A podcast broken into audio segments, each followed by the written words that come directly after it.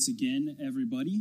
So it is good to see you this morning. Um, so the last couple weeks, we have been going through this series called Overcoming Temptation. Uh, this week, we're actually moving back, kind of working through the book of Luke. If you're you haven't been with us this year, uh, the book of Luke is kind of our backbone for this year. We're we're going through the story of Luke, and then there are different times where uh, something happens in that gospel, and we spin off into a conversation. The last few weeks, we've had a conversation about overcoming temptation. And if you weren't here for that, I'd encourage you to go back, listen to those. Um, there was a lot that Pastor Corey had to share with us, very practical things uh, when it comes to dealing with temptation. But today we're back uh, moving through the book of Luke, and we are going to be interacting with some people in the book of Luke that were very, very, very familiar with Jesus.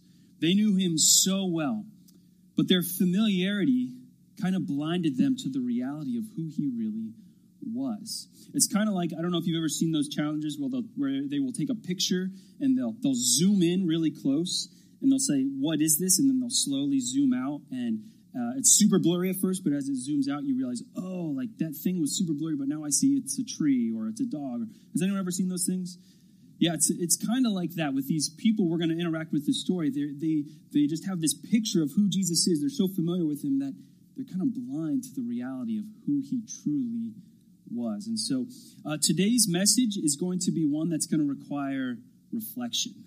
You know, sometimes we have sermons or, or messages where there's a lot of very practical, like do this, do this kind of step by step thing. Today, it's going to require us to kind of step into these people's shoes and reflect on ourselves. And I just say that because uh, for some of us that may not be a new thing, but for some of us that might be a difficult thing to try to uh, uh, reflect on our heart, where we're at in life, and different things. And so by the end of today, I, I'm hoping that you're going to be reflecting on yourself as we process from the story today. But we're in the book of Luke, so feel free to turn there. We're in Luke uh, chapter 4, starting in verse 14. Um, we do have our follow along, so there's a QR code on those cards in the back of your seats. Feel free to to scan that. It'll take you to the verses, it'll take you to all the, the stuff for today. But we're in Luke chapter 4, starting in verse 14. And this is what it says It says, Then Jesus returned to Galilee, filled with the Holy Spirit's power. Reports about him spread quickly through the whole region, and he taught regularly in their synagogues and was praised by everyone. When he came to the village of Nazareth, his boyhood home, he went as usual to the synagogue on the Sabbath and stood up to read the scriptures. All right, so Jesus, kind of some context for this. Jesus in the book of Luke, he's just been baptized and he just went into the wilderness for 40 days where he was tested and tempted by Satan. And we see that he overcomes the, that temptation, all right, unlike any other person before him. All right, so Adam and Eve, they're tested and tempted, they fail. Every other person tested and tempted failed. Jesus, though, doesn't. He's legit, he's the real deal. And so he comes through the wilderness, and then he goes out and he starts teaching and whatnot. And I have a map I want to show you just so we can kind of get our bearings. Uh, this is a map of uh, Israel in the first century. Uh, Israel is about the size of New Jersey, okay, kind of to give you a perspective there. But that blue circle down uh, towards the bottom is down called what's the Dead Sea. All right, it's called the Dead Sea because there's nothing living in it. All right, it's the lowest point on earth. It's so salty, there's nothing living in it. But that blue circle is around what's called the Judean wilderness. That's probably where Jesus was while he was being tempted. And then after he comes through his 40 days in the wilderness, he heads north to that orange circle, which would have been the region of Galilee. And it's called that because there's a lake called the Sea of Galilee. All right. And so that's where Jesus is. And he's going around, he's teaching, and he's becoming well known. He's becoming popular. He's essentially going viral, for lack of a better term. All right. And after going viral, he decides to go to his hometown of Nazareth, which you see circled in green there. So Jesus, he goes to his boyhood home. And if you remember the Christmas story, was Jesus born in Nazareth? No. Okay, no, he was not born in Nazareth. Where was he born? Bethlehem. All right, you are awake. All right, yeah, he was born in Bethlehem. All right, but he grew up uh, for most of his childhood into his adulthood in Nazareth. All right, so it's his boyhood home. Um, I was born in Ohio. I lived there till I was about five, and then moved to Lebanon County, just north of here. And so Lebanon County is kind of this boyhood home for me. When I go there, there's certain towns and places. It's just it's nostalgic. I drive through it. I'm like, man, I remember being there when I was in middle school or high school or whatnot. And I'm sure when Jesus went home to Nazareth, I'm sure there was some nostalgia there. You know, walking into Nazareth, seeing the homes of neighbors and friends, places he maybe ate, places maybe he worked, different things. But he goes home to Nazareth. And remember, he's basically starting to go viral. People are hearing about him, he's becoming popular. And so, as a teacher, or what they would call a rabbi, he goes to the synagogue, which was basically the Jewish equivalent of a church. He goes and they let him teach. All right? And so Jesus, he's going to open up the scriptures and teach, and this is what he does. In Luke, and moving on to the next verses, starting in verse 17, it says, The scroll of Isaiah the prophet was handed to him, and he unrolled the scroll and found the place where this was written The Spirit of the Lord is upon me, for he has anointed me to bring good news to the poor. He has sent me to proclaim that captives will be released that the blind will see, that the oppressed will be set free, and that the time of the Lord's favor has come. And we continue into verse 20, and it says, He rolled up the scroll, handed it back to the attendant, and sat down. All eyes in the synagogue looked at him intently, and then he began to speak to them. The scriptures you've just heard has been fulfilled this very day. Everyone spoke well of him and was amazed by the gracious words that came from his lips. How can this be? They asked. Isn't this Joseph's son? So, this might be the greatest mic drop moment of all time. All right? Jesus, he's given the scroll of Isaiah. Notice he, it says that he, he, he finds the spot he's looking for. He reads from it and he sits down, and all the eyes are on him. You just feel the tension and the anticipation in the room. And what does he say? He says, Today, what you've just heard is fulfilled. Now, imagine that if I stood up and opened up the Bible and started reading from it and said, This has been fulfilled. Not 2,000 years ago, not in the future, but right now, as I, Andrew, am saying it. That would kind of get your attention, I, think. Like, I'm sure it got his first century audience, his hometown audience in the synagogue. They'd be like, What in the world? What do you mean this is fulfilled? Well, what Jesus says is, is remarkable. He's reading from Isaiah chapter 61, verses 1 and 2. Now, I I think there might have been more to what Jesus said. Um, I think what Jesus, what's recorded here for us in Luke is accurate. I think it's right. I think it's correct. I think he might have read a little bit more than just two verses because if you if you actually look at the quotation, if you could put those verses up, verses 18 and 19 for us, if you look at the verses, um, they're from Isaiah chapter 61, verses 1 and 2 until you get to the part right before verses 19 that says the oppressed will be set free. That's actually from Isaiah 58, verse 6. And there's actually parts of Isaiah 61, verses 1 and 2 that aren't included in this quotation. Now, I bring that up just because people will raise questions like that about the Bible at times, say, hey, it's wrong. It's, it's, no, I don't think it's wrong. I think Luke, who was recording this, was giving us a snapshot of what um, Jesus was trying to convey to his audience. All right. And so he takes passages from Isaiah that Jesus would have read and kind of sums up Jesus' message, message, the thing he's trying to get across to them. And so this is, if you go to Isaiah 61, it says, The Spirit of the Lord is upon me. It reads all that. But Jesus brings up these words. And these words, maybe they don't land for you today, but they would have landed for his hometown audience. Because this passage is an amazing passage. Let's, let's see what Jesus says. So it sa- he starts off by reading from Isaiah 61 says, The Spirit of the Lord is upon me. Now, Isaiah, in Isaiah 61, Isaiah who's recording this, Isaiah isn't saying that he is full of the Spirit and that he's anointed. No, Isaiah is recording this passage from the viewpoint of the Messiah. Now, if you've never heard that word before, that's okay. Messiah means anointed one or chosen one. And throughout the Old Testament, there are all these prophecies and descriptions of this coming Messiah who would one day come and do what? Would bring hope, would, would save God's people. The, the coming of the Messiah was like the hope for the Jewish people. And they would have heard this passage many times. So when Jesus is reading from it, this would have been a passage like, yeah, I like this passage. We have those types of passages as Christians, right? Those passages we, we just like to go to because they, they give us hope, they're promises. It's those passages we put on coffee mugs or on walls or on little baby bibs or different things. We're like, yeah, this is good.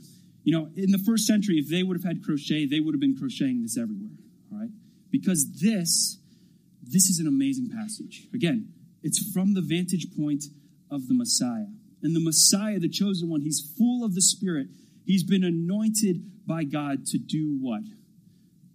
To bring good news to the poor and to proclaim to the captives, to the blind, to the oppressed.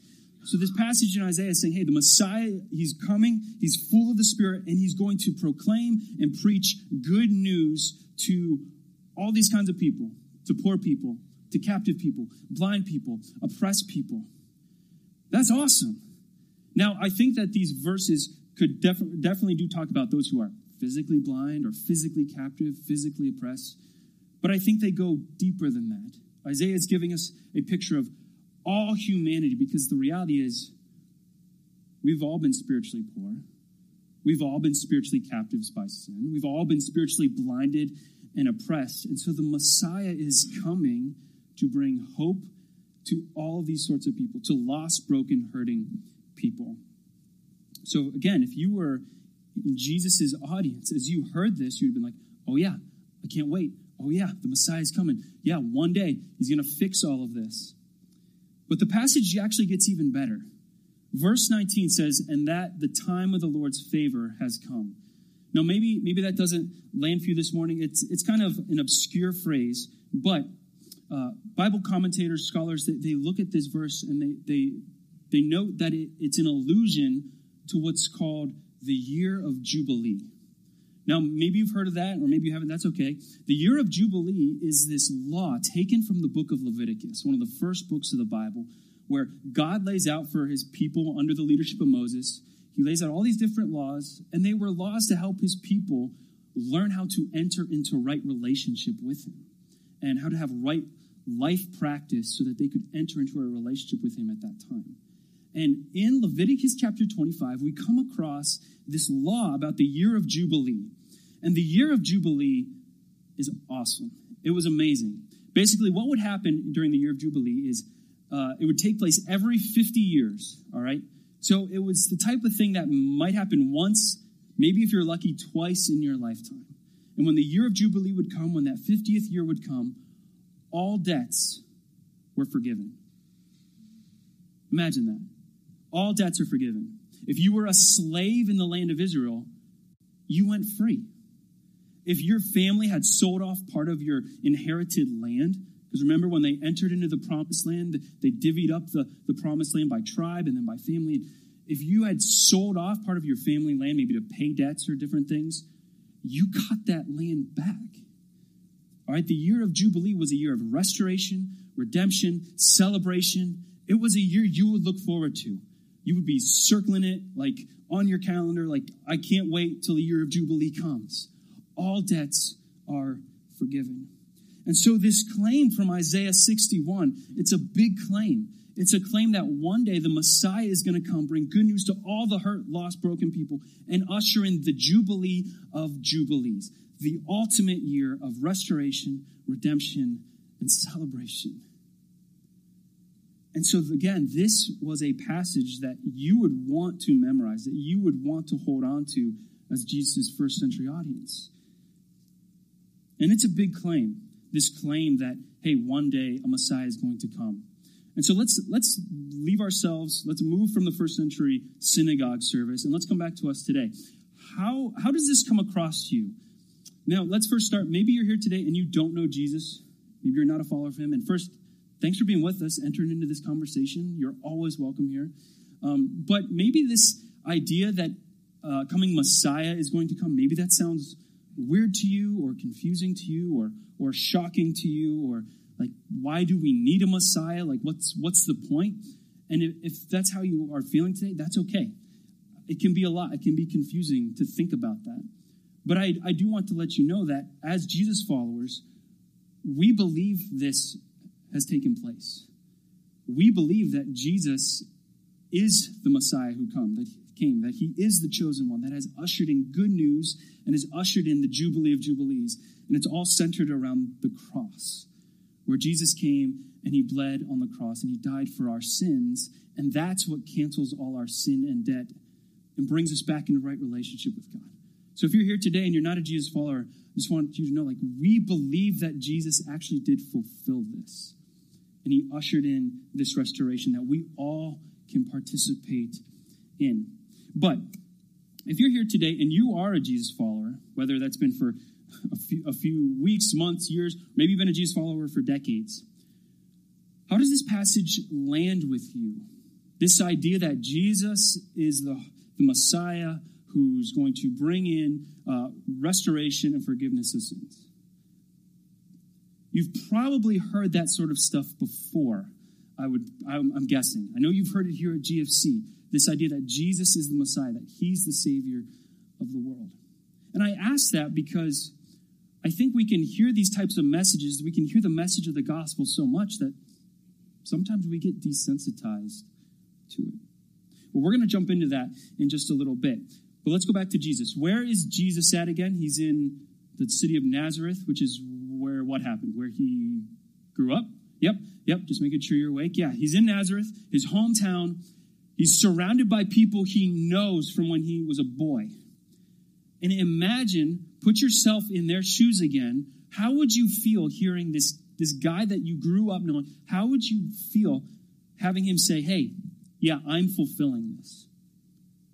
Like, imagine if that kid that you grew up next door to, or maybe that kid you babysat when they were younger, or that person you worked with years ago comes back into your life and they're like, oh, yeah, I'm the president of the United States. Like, they just drop a truth bomb like that and expect you to believe it. Like, that would be like, like, come on, that's not true. I'm sure you've experienced something like that. I've experienced things like that. I experience it, things like that all the time on Facebook, where I have someone I, I've known, I've become Facebook friends with them, um, probably sometimes from years ago. I, have I've known them for a long time, and I have a picture of them in my brain. And I know that their life hasn't frozen, but in my brain, like this is who they are. And then one day, a picture of them pops up or a status, and I'm like, oh, I didn't know you were doing that. Or, oh, is this the same person? Like, what's going on? Like, I had a friend who I knew for a, for a while. I worked with him at a summer camp, and um, I hadn't seen him in a long time, and one day he posts a picture of him standing on Air Force One. Now, if you know what Air Force One is, it's the plane the president flies around in. Like, it's not a plane you can just walk up to and just get onto. And it was, he just like posted just a picture of him on Air Force One. It's like, what happened? Like, is this a good thing? Like, what, what's going on? And so sometimes there's the, these types of things happen to us where we're familiar with somebody, we have a version of them in our brain, and then a truth bomb gets dropped or a status update, and you're like, it kind of throws you for a whirl. And I'm sure that Jesus' audience, as they were listening to him, like, who is this guy? Isn't this Jesus? Because if we move forward to uh, verses 20 and 21, they, they actually ask Jesus, they, they're, they're, they're asking, they're saying, How can this be? Isn't this Joseph's son? Now, Jesus knows what they're thinking, he knows um, how they're feeling, and so he responds to them. And this is what he says, moving on into verses 23. He says, You will undoubtedly quote me this proverb Physician, heal yourself, meaning do miracles here in your hometown like those you did in Capernaum. But I tell you the truth, no prophet is accepted in his own hometown. So Jesus, he, he knows what they're thinking, he knows that they're questioning, and um, I can understand why they would be questioning. Um, we learned from some of the other gospels that they, they weren't just questioning, they were doubting. Like they were really doubting Jesus. And so Jesus, he, he says this proverb, physician, heal yourself, and then he explains it. He says, meaning, do miracles here in your hometown like they, you did in Capernaum. Basically, what they're saying is, hey, you're just making these claims, prove it. Just do some miracles and prove it. And we actually learn from some of the other gospels that have this story in it that Jesus did heal some people, and yet they still don't believe. All right? And so they're, they're really doubting. And Jesus says, He says, But I tell you the truth, no prophet is accepted in his own hometown. He's basically saying, You're doubting, you want me to prove it, you're not going to honor me anyway. And so Jesus goes on and he, he says something. Um, he continues and he makes he, he doesn't answer them the way they want him to answer them he doesn't try to prove his messiahship he then goes and starts talking about his mission and i want you to hear this and then i want you to see how they react All right? So he, Jesus continues and says, Certainly there were many needy widows in Israel in Elijah's time, when the heavens were closed for three and a half years and a severe famine devastated the land. Yet Elijah was not sent to any of them. He was sent instead to a foreigner, a widow of Zarephath in the land of Sidon. And many in Israel had leprosy in the time of the prophet Elisha, but the only one healed was Naaman, a Syrian. And then this is their reaction to it. When they heard this, the people in the synagogue were furious. Jumping up, they mobbed him and forced him to the edge of the hill on which the town was built. They intended to push him over the cliff, but he passed right through the crowd and went on his way.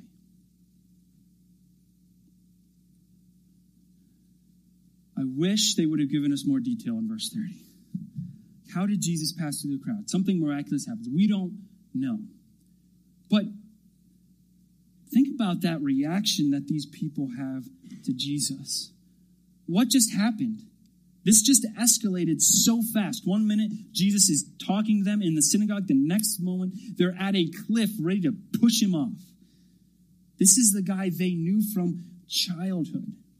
You know, I know sometimes when we return to maybe um, past relationships or friendships and we go and interact with people or family we haven't seen for a long time, I know sometimes those situations can be a little sticky and they can be difficult and arguments can happen.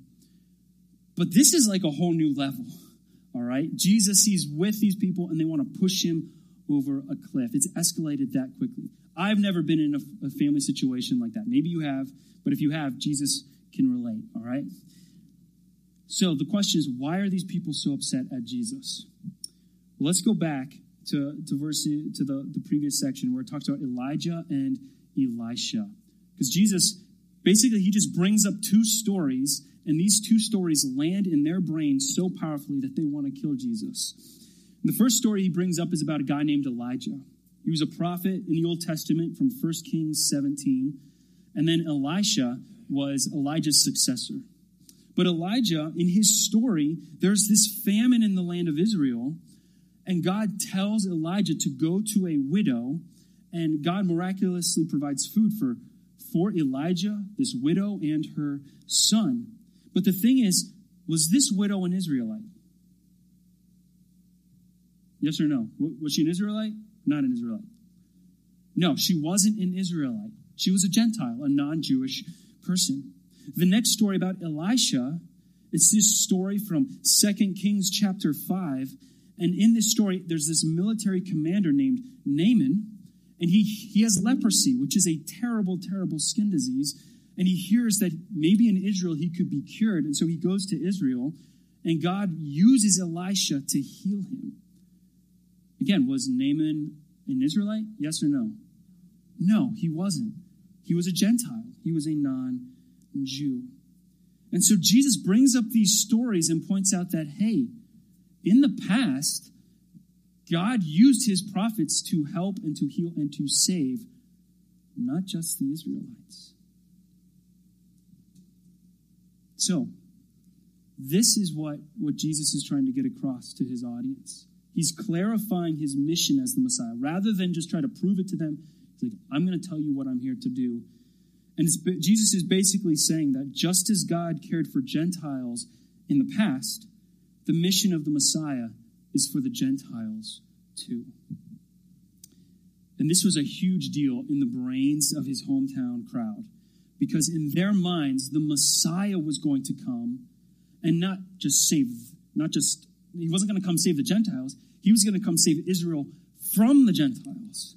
Because who was ruling over Israel at this time? Rome. Rome was ruling over. They were being oppressed.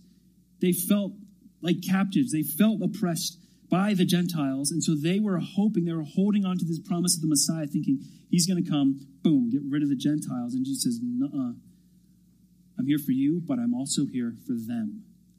And they can't handle it. They're so frustrated. They want to throw Jesus over a cliff. They were expecting the Messiah. They would have been so thrilled about this reading from Isaiah 61, but they can't handle the truth that the Messiah isn't just there for them. And this is the reality. Jesus came for all of us, kind of coming back into our 21st century. Jesus is here for all of us. Not just me, not just the person next to you, but to you as well. It doesn't matter who you are, it doesn't matter what you've done, it doesn't matter what you are doing. Jesus is here for you. It doesn't matter your gender, your, your, your political beliefs. It doesn't matter any of those things. We're all sinful, broken people in need of a Messiah, in need of the Savior. And so Jesus is here for us.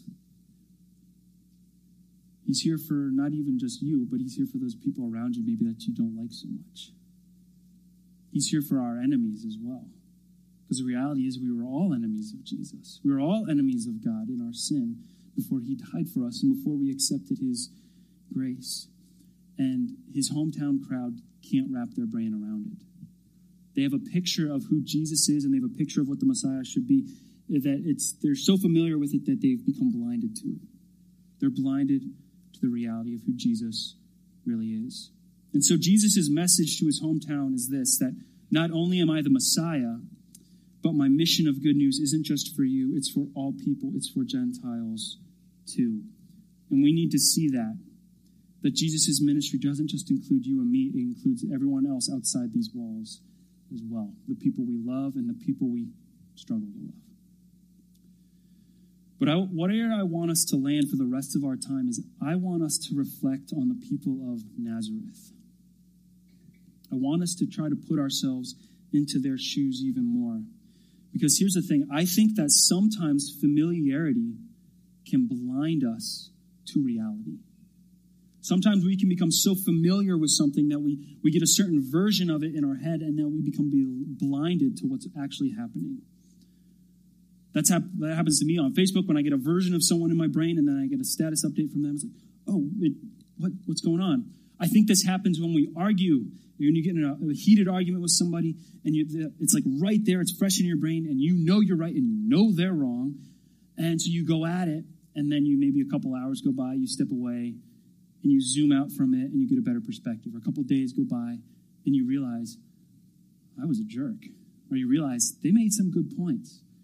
But in the moment, it's so familiar, it's so close, you're blinded to reality. This happens uh, sometimes in relationships where people they they enter into a relationship and they're so infatuated with the person that um, they they're blinded to red flags in the relationship, but everyone else clearly sees it. Again, sometimes that familiarity can blind us to reality. And the question is, um, can this happen to us? Because familiarity blinded them to the reality of Jesus and what his mission was. And so the question is do you think this ever happens to us today? Do we, as Jesus followers, whether you've been a Jesus follower for a few months, or a few years, or for decades, do you ever think we get a picture or a version of Jesus in our brain, or a picture or a version of this is what it means to be a Christian, that we just kind of go on autopilot? Or we just kind of get desensitized to the truth of the gospel and we just kind of go through the motions. I think this happens all the time. I know it happens 100% in Andrew's heart, where I, I just get so fixated on, like, oh, yeah, I know what the gospel is. Check. I know that I shouldn't lie. Check. I know that I should go to church. Check. And I, I get so used to the things that this version of Christianity in my brain, this version of Jesus in my brain, that I actually just kind of just kind of coast. And I miss out on the fact that Jesus has more to teach me about him. And Jesus has a mission in this world that he's called me to enter into. Because the good news that Isaiah 61 talks about, we, if you're a Jesus follower here today, you've received that good news. But are we supposed to just hold on to that good news? What do you think? Are we supposed to just hold on to it? Jesus, before he leaves his disciples in Matthew 28, says, Go and make disciples just by yourself. Don't, don't tell anybody, right? Is that what he says? No, no. He says, Go make disciples of all nations. So I think that we sometimes, again, I'll, I guess I'll just talk for myself. I sometimes can be just like the people of Nazareth. I don't want to throw Jesus off a cliff, but I get so accustomed to this is who Jesus is, and that I, I don't really want him to challenge me to new things. I don't want to enter into new mission for him. I, I get desensitized to the gospel. And guys, we can't get desensitized to the gospel. We need it every single day. The gospel is not just the door into the kingdom of God, it's, it's, it's the remedy for everyday life. Think about it. The God of the universe, let's just start there. There's a God over the whole universe who created every single atom, including every part of you. He thought it was a good idea to make you. He didn't not want to make you. And he knit you together in your mother's womb. And then you were born and he's provided for you. And then when you sinned and rebelled against him, rather than just saying, you know what, I'm done with you, he says, I'm going to bleed for you. I'm going to give everything. I'm going to give my life for you so that you could have life. He gave you initial life and then he gave you redeemed life. And that is the greatest news ever spoken in the history of forever. And yet, why is it that Andrew sometimes forgets that? Why is it that sometimes I go through life and I sing the worship songs about his amazing grace and I just kind of coast and I get so fixated on the issues of my current day and my current life that I forget the fact that I'm made alive in God and I have eternity to look forward to with Him. Again, I think sometimes as Jesus followers, we can become so accustomed to what it means to be a Christian or what it means to hear the gospel that we get desensitized to the awe and wonder and majesty of our Lord. And so we have to reflect on that. Have you ever been on vacation somewhere? Like you go somewhere so scenic. Maybe it's the mountains. Who, who are the mountains people in here? Nice, those are my people. Who are the, the ocean people in here? All right. I take a lot of sunscreen to the ocean when I go. All right. But you've been to those places, amazing, beautiful places, huge mountains, pristine waters, or really awesome, like historical sites where there's just like, I can't believe this happened here. And you go, and there's the local people there who are just so used to like that place that they're like, yeah, this is nice, this is good, but they don't have the same awe and wonder that you have because maybe it's your first time there. I think that happens to us sometimes with the gospel. Is we just become desensitized to how amazing it truly is that we were once dead and we're now alive. And so, again, like I said earlier, today's our conversation, we need to reflect. And I have two main questions I want us to reflect on. And the first one is this Have I become so familiar with my version of Jesus that I've stopped pursuing Jesus. Do you get what that, that means? You get so you, you, you get used to this idea of being a Jesus follower, again, that you just kind of coast. And you've stopped actually saying, you know what? I need to pursue him. Our faith isn't just a, a dead, stagnant religion. Ours, we believe in a relationship with the God of the universe. Let me ask you, if you if you stop pursuing someone in a relationship, you know, maybe you ghost them and you, and you don't message them back, you don't you don't talk to them or different things like, um, how how healthy is that relationship? It's not very healthy. A relationship has to be this active pursuit, going after that person. Whether and we know that whether that's you're married or you're not, when you have a friendship or a relationship, in order for that relationship to be cultivated, there has to be pursuit in some way, shape, or form. And I think sometimes we can get used to our version of Jesus that we just expect him to pursue us, which he does, and he wants to, but he's also called us in a relationship with him. So let's get our reflecting hats on. How are you doing pursuing Jesus? Were there any moments of pursuit this past week? Any intentionality at all where you just said, you know what? I want to grow closer to Jesus. And I don't think that means every moment of every day we're going to have this fireworks moment where it's like, yay, Jesus. But it does take pers- intentionality and a willingness to say, you know what, I'm going to try to know you better. Does your relationship with Jesus look the same last year at this time as it does today?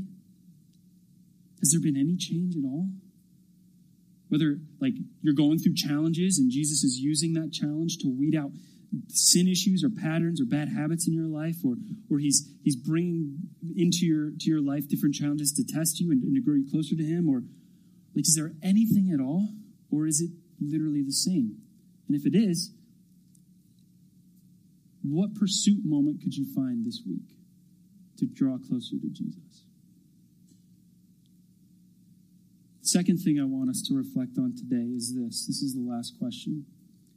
Have I become so comfortable with my Christian life that I've stopped being a Christian on mission? Jesus intentionally, when he went to Nazareth, remember when he opened up the scroll of Isaiah?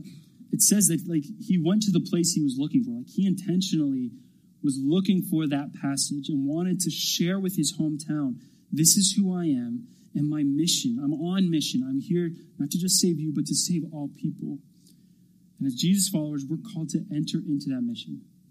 We don't save people. We don't have to carry that burden. Only Jesus can. But he does want us to enter into the mission, to share him with others, to love this world. And so, have we become so comfortable with our version of Jesus, just so comfortable where we become so familiar that we're just kind of coasting, rather than intentionally saying, What is Jesus calling me to in my family, in my job, in my church, in my community? Who is it that I can love and serve and care for? And so maybe maybe this is something you haven't thought about recently, but maybe today, this week, try to think about a person or two, somebody who you could be praying for, someone who you could be pursuing and talking to. I get it. It's easy to get so busy with life, to jam pack our schedules full, and to be honest, it's so easy to push out any margin to actually stop and reflect. But we need that. Jesus, at times during his ministry, stopped and went off. Before Jesus starts his ministry, he spends 40 days alone with God in the wilderness. If Jesus needed time to reflect, we certainly do too, even more so. And so today and this week, honestly, think about and reflect on these things. I'd like to call the band up. We're going to get ready to sing one more song. But before we do that, I just want to remind you of the mission of Jesus. Remember Isaiah 61, he says that he's come to bring good news to the poor, to the captive, to the oppressed. I have personally found in my life that the easiest way to stay motivated in pursuing Jesus and living on mission for Jesus is to constantly go back to the reality of the gospel that I was once dead and he made me alive. And the more I, I think about and reflect on how sinful and, and dead in my sin I was, and how holy and awesome our God is, and that just expanse of how separated I was from Him, as that becomes bigger in my brain, and then I realize that the cross reaches across that, His love grows in my in my mind and in my heart, and it makes me want to love others the way He has loved me.